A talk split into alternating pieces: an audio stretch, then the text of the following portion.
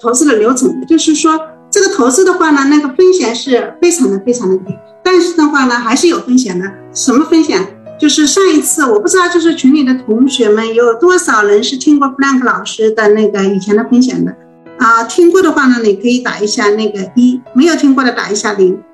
我看是有多少的人听过。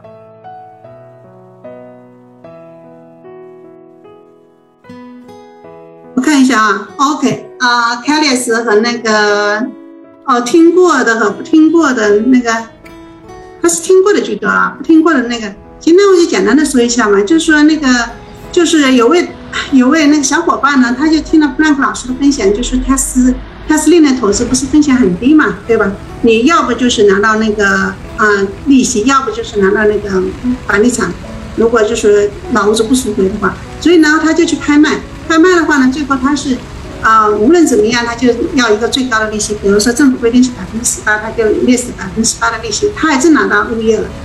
就哦拿到 tax tax lien 了，就为了这个，就赢得了这个拍卖。结果呢，他真要去看的时候，发现哎，这块土地，这个土地怎么就找不到啊？也就是幽灵物业。那就是说，他这个过程中他是犯了什么错误？他就是没有做那个调研，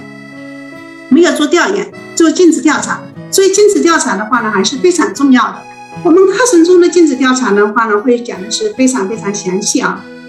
然后，嗯，包括就是呃，怎么样，嗯，你找到这个 list 之后，怎么样做尽职调查，怎么样就避免各种风险，然后这怎么样进行风险的控制，这个都是会详细讲的。就是为什么，就是有学员就是说，哎，樊博士。我听了你这个课啊，虽然说你这个课程是 t e s sale，也就是 test 跟 t e 的投资的，但是你这个调研的部分啊，我无论做什么样的房产投资，其实我真的是都能够用得上。这也为什么我们那个夏令同夏令同学他在听了这个课之后，他是把那个调研的部分也给他部分的给放到了他的那个法拍物的那个课程上。其实说，其实说起来嘛，test lien。它是因为没有交房产税导致的拍卖，这个和那个